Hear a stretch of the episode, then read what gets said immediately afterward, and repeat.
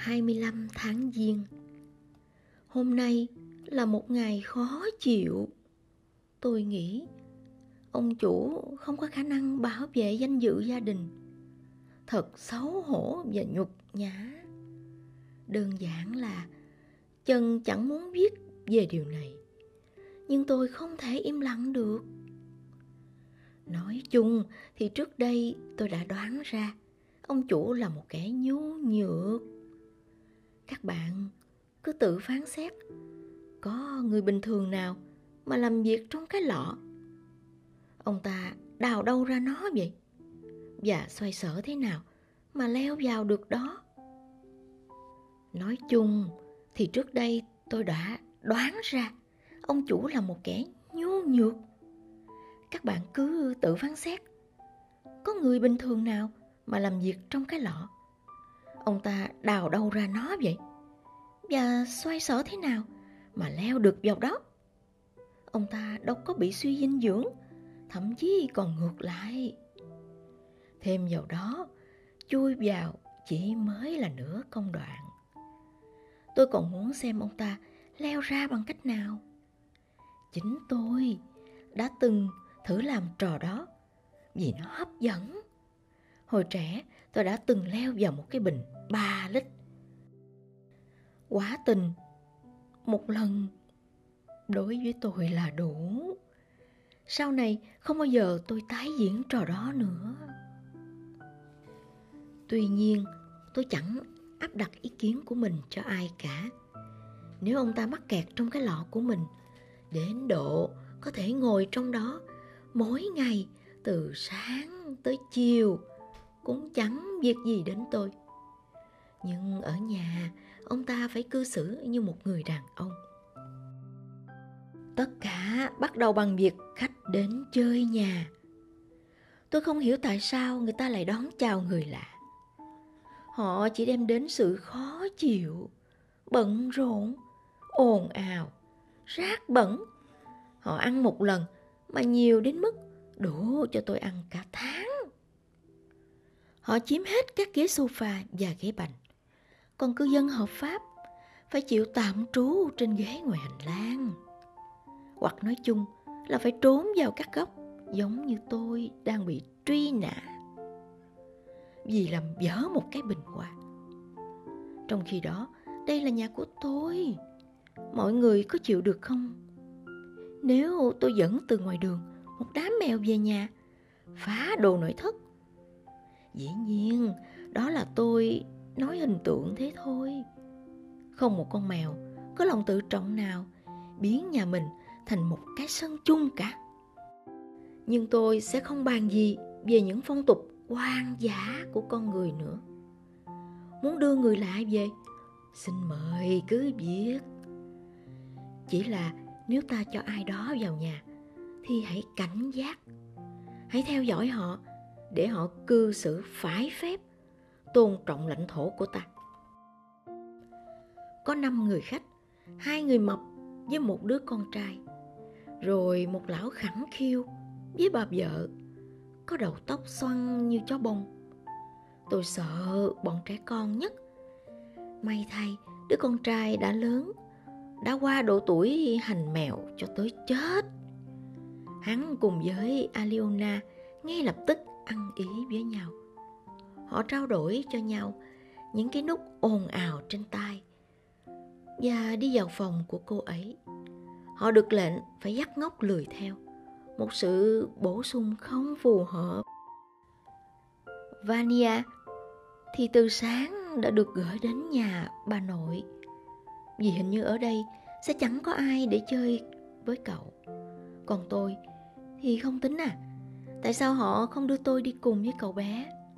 Tóm lại, tôi chỉ có một mình trong vùng bị chiếm đóng. Tôi ghét lão khẳng khiu ngay lập tức. Người lão nồng nặc mùi chó. Tất nhiên, bà chó bông cũng không gợi cho tôi một cảm giác ấm áp nào cả. Đối với mấy người mập thì tôi có chút nhân nhượng. Để tỏ tình hữu nghị, tôi ngồi xuống trước mặt họ và thậm chí còn cho phép họ quan sát tôi rửa mặt như thế nào Tôi chẳng giấu giếm sự hấp dẫn của mình. Bà Mập ngay lập tức mềm lòng và nói Ôi trời, con mèo duyên dáng làm sao? Lại đây nào nàng mèo. Khít khít. Tôi kinh ngạc tới mức quá đá với tư thế một chân đang dơ lên. Cái gì thế này? Tôi nghe nhầm hay thì lực bà ta có vấn đề? Tôi không phủ nhận, mình chẳng phải thuần chủng. Về phía cha thì tôi thuộc dòng lục lam anh. Còn về phía mẹ thì tôi là một con mèo Siberia bình thường. Nhưng trước tiên tôi là mèo đực và không cho phép ai gọi mình là nàng mèo. Bà Mập muốn nắm tay tôi, nhưng ngay lập tức tôi đã cho bà biết rằng kiểu xuồng xả với tôi như thế không thể cho qua được. Nói chung là đã không có được một cuộc làm quen dễ chịu.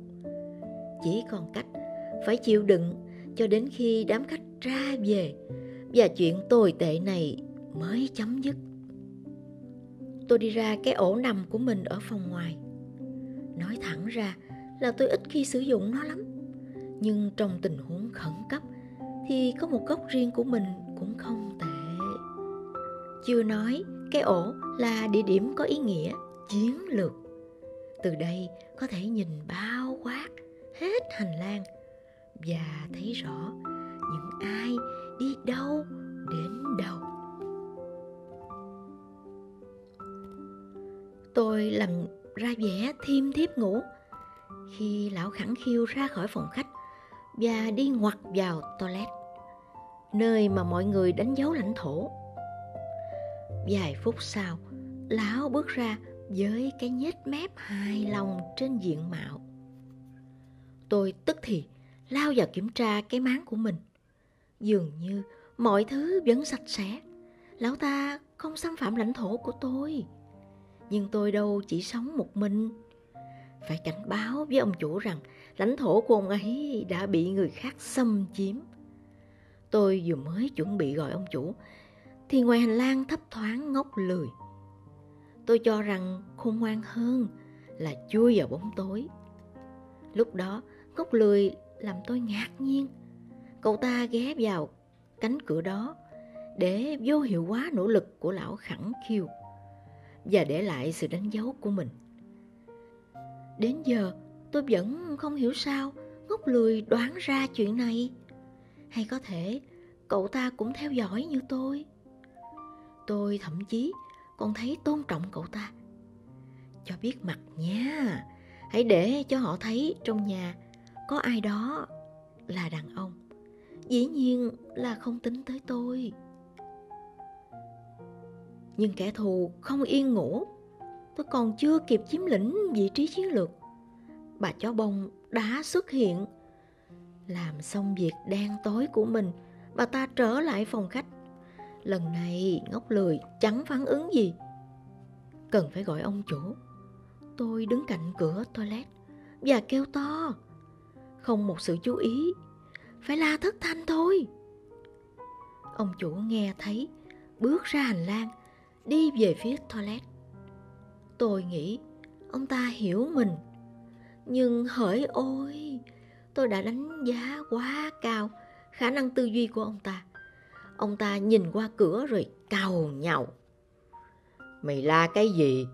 Chỗ của mày sạch bông mà.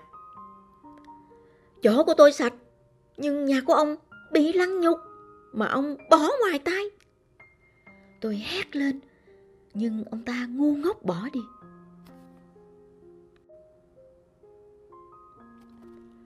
Sau đó, lão mập xuất hiện. Lão ta thậm chí còn chẳng buồn ngụy trang cho những dự định bẩn thỉu của mình. Lão ta đẻo cán, đi thẳng vào toilet, lại còn khóa cửa bên trong. Lão ta ngại ngần gì chứ, khi ở đây muốn làm gì cũng được, chẳng ai trừng trị. Nói chung là chẳng có ai để trông cậy, tôi quyết định tự hành động. Lão mập vừa rời đi, tôi có mặt ngay ở đó, trực chiến Tôi len vào trong, nhảy lên bồn cầu. Đúng lúc đó, cửa lại bật mở. Vợ lão ta xuất hiện ngay ngưỡng cửa. Ôi, con mèo của anh chị te vào bồn cầu. Bà ta ngọt ngào thỏ thẻ. Tôi không tè bà ngu ạ. À. Tôi bảo vệ danh dự gia đình mình. Nói chung tôi quá mệt mỏi với khách khứa rồi. Tai họa với lũ người này. Họ chẳng có khái niệm nào về luật lệ và nghi thức. Tất cả cứ đổ dồn lên tôi. Bây giờ tôi sẽ ngủ đẩy giấc hai ngày để lấy lại sự cân bằng tinh thần. Nhưng mặt khác, ta có thể làm gì chứ khi mà trong nhà không có thêm những tay đàn ông thật thụ.